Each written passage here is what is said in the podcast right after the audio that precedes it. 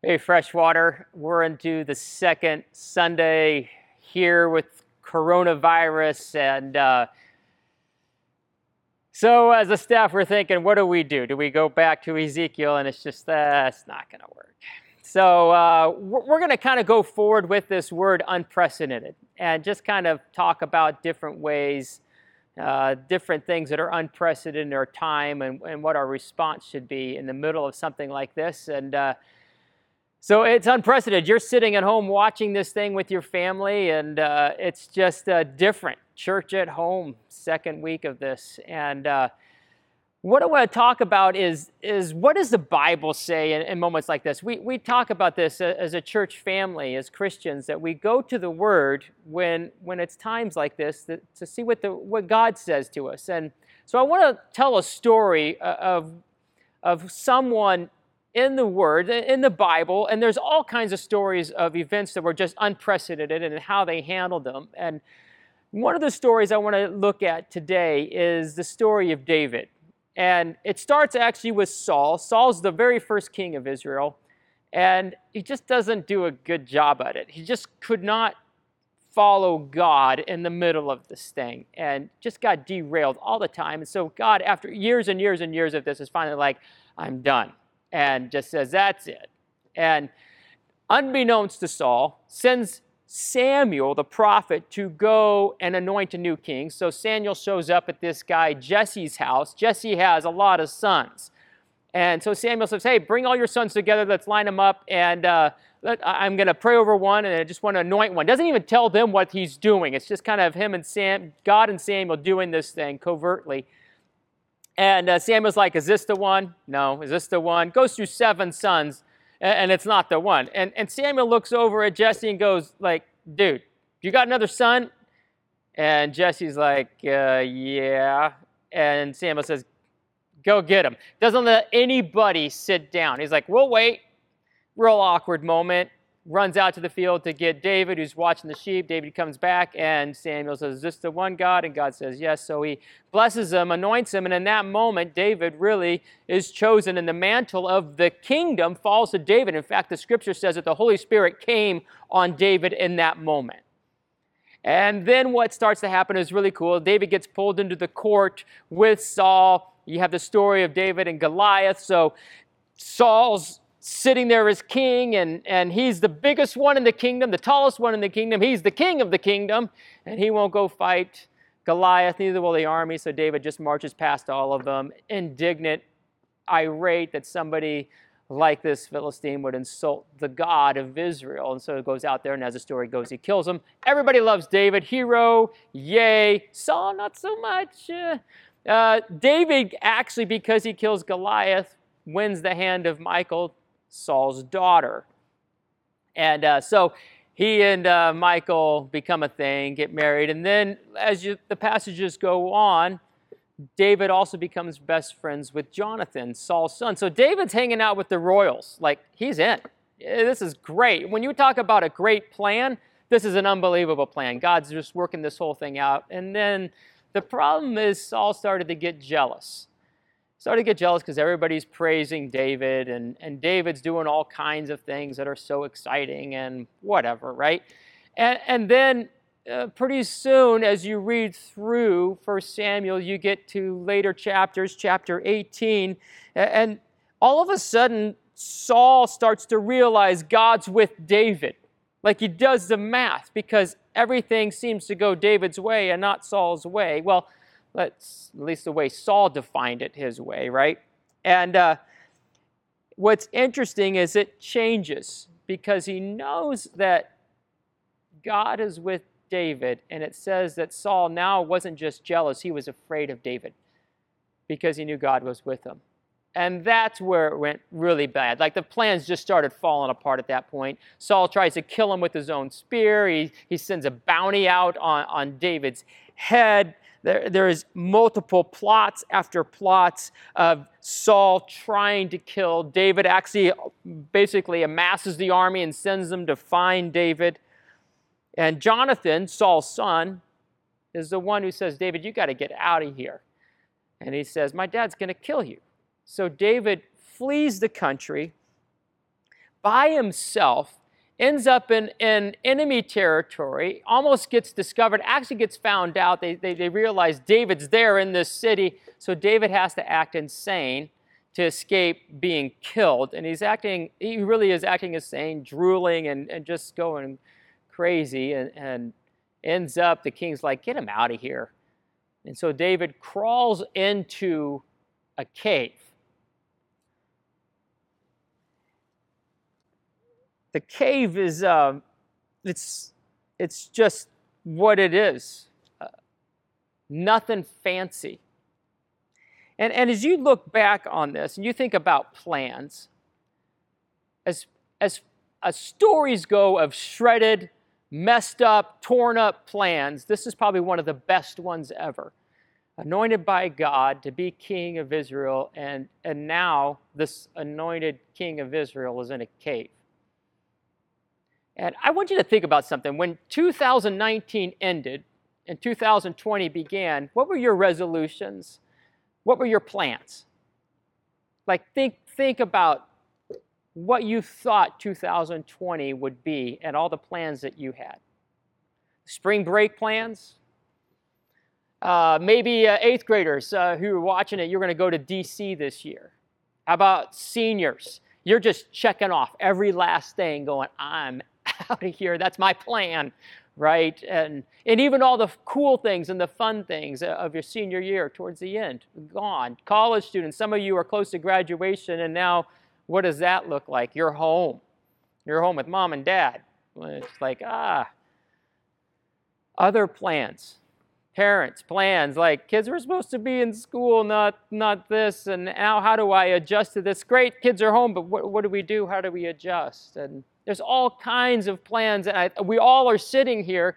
And I, trust me, I didn't have any plans. There was no plans to have me be speaking like this to a camera.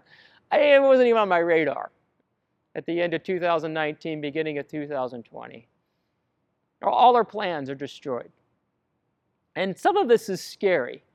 Some of this is really scary when you start to see where the unemployment is going on and when you start to see what's happening with health and the coronavirus and how it's spreading. It's, it's not easy. And what I want to do is pick up the story where David is in the cave. And I'll invite you to turn to Psalm 57. Psalm 57 And I want to ask, ask the question what do we do when we're in the cave? When it's just everything's in pieces around us and we're trying to figure out what's next. And this is what David wrote when he was in the cave.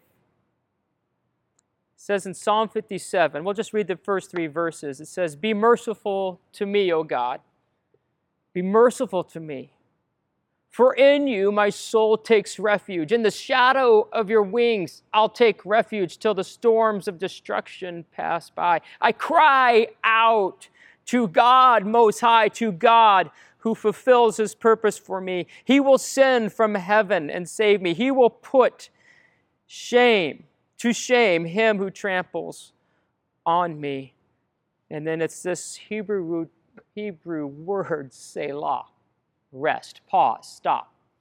Consider what I've just written. These first three verses are raw, right? Just totally raw. God, be merciful. God, I need you. God, shelter me in the storm. It's this crying out. And, and when you think about a cave, it's, it's only him. I mean, there's, there's no plan, right? There's no, oh, he's got a store of food there, he's got light there. He doesn't have anything. It's rocks and him, damp cave. And, and what he does is he just pours out in the beginning and says, Oh God, oh God. And I don't know whether it's the, that moaning, like, oh God, be merciful. Oh God, be merciful. I take refuge in you. I think there's something to when we're in, in the cave and when the plans are shredded, there is something about just being able to come to God and say, Oh Lord, oh Lord, I need you. In the shadow of your wings, I'll take refuge. You know, our, our family, we've raised chicks from eggs, we've bought little chicks. I don't know what teaches a chick to run for shelter when they're threatened, but they just do. Even without a mom, like we'll buy chicks, you know, from the store or whatever, and I'll some I'll just walk into the room and they all go wah to one side. They they run. They're looking for shelter, and the mother is that shelter. And when you see chicks with a hen, they run right to the hen.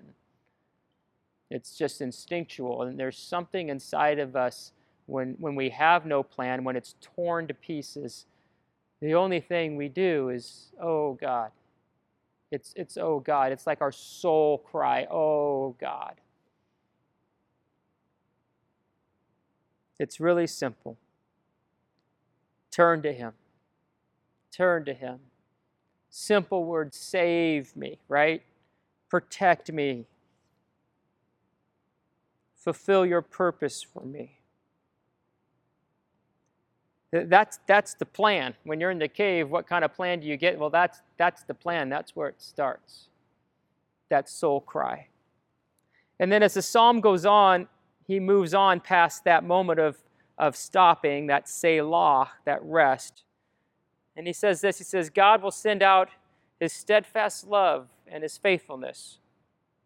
My soul is in the midst of lions. I, I, lie down amid fiery beasts, the children of man whose teeth are spears and arrows, whose tongues are sharp swords. Be exalted, O God, above the heavens. Let your glory be over all the earth. They set a net for my steps. My soul was bowed down. They dug a pit in my way. They have fallen into it themselves. Selah.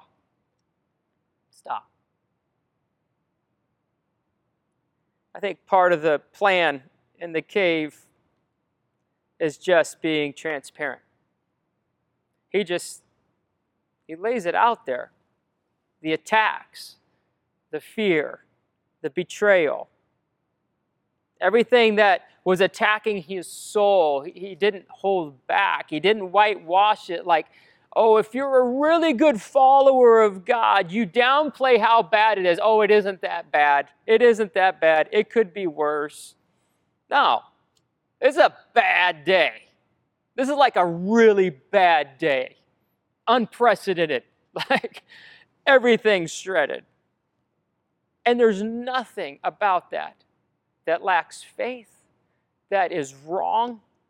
There's something in this that is part of the plan. If we can't be transparent with God, what are we doing? And I think part of this is he's still tethered to God. There, there isn't this rage against God because even in the middle of it, he, he just says this Be exalted, O God, above the heavens, right? Let your glory be over all the earth. He's, he's making sure, God, I, I you and me, I, I'm all about you. Like, I'm all about you, but this is what's going on. It's so hard. And I think part of just being in a place like this that's so unprecedented is being able to just tell God, God, this is what's going on. I mean, we've had some people already who've lost their jobs at our church. You know, we're calling people and just checking in. I hear stories of how the church is calling people, but there's this is hard. This is tough. And part of this whole moment right now, as it stretches out here in the weeks to come, is just being honest with God and just saying, God, this is so hard. This is so hard. There's nothing wrong with that. And yet we do it tethered to Him, tied to Him.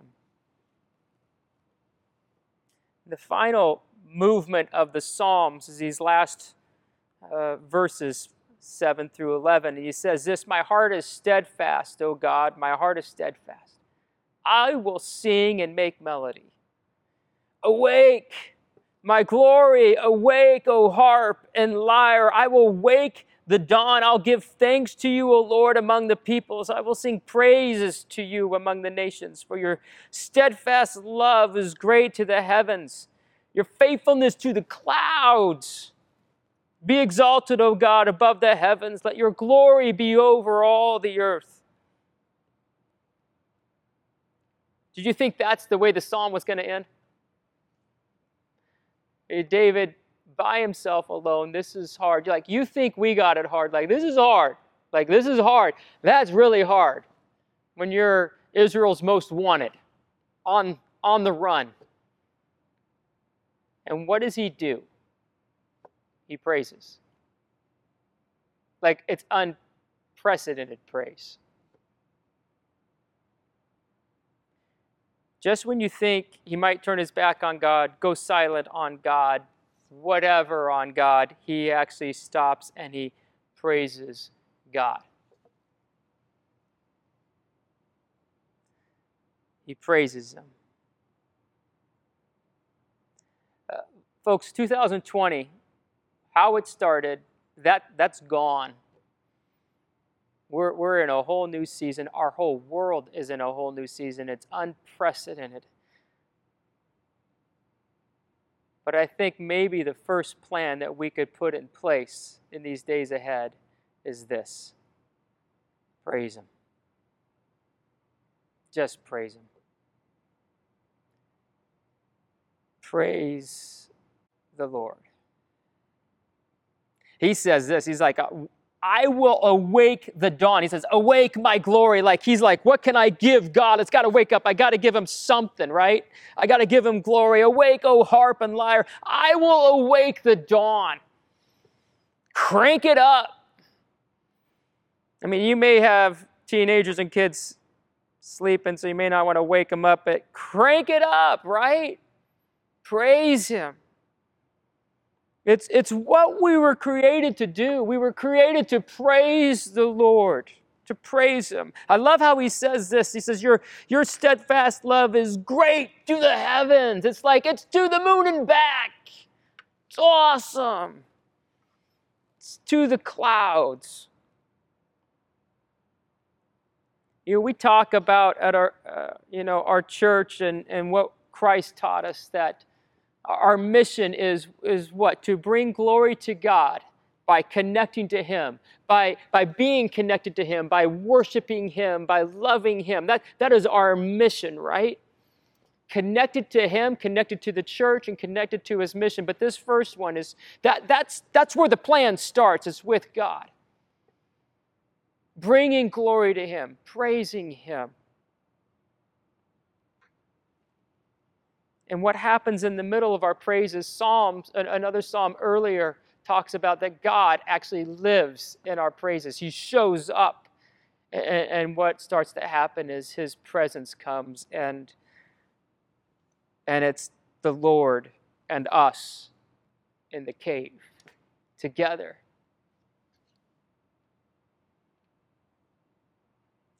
Our souls get hidden in him. He pulls us into refuge and we know we're going to be okay because it, it's Him. He's, he's right there, He's in us. So if you're wondering what you should do next, praise Him. Praise Him. That, that's, that's where the plan starts. Praise Him. David was most likely a late teenager, early 20 something at this point when he's in the cave. Like, he, he knows what this is at, at a young age. And some of you guys are going through something, and you're kind of scratching your heads like, what, what does this all mean? Uh, you, you can praise him. Some of you have been around and you've seen some of these things, and maybe not this exact thing, but have been through it. You know what praise does. Praise Him. Bring other people into it. Maybe you need to write a psalm in the cave in Wadsworth. I mean, this is the cave of Adullam. Maybe you write a psalm. Maybe it's just being authentic and transparent with God and, and ending it with what, what can I praise Him with? How can I praise Him? I'm telling you, it is the best plan ever.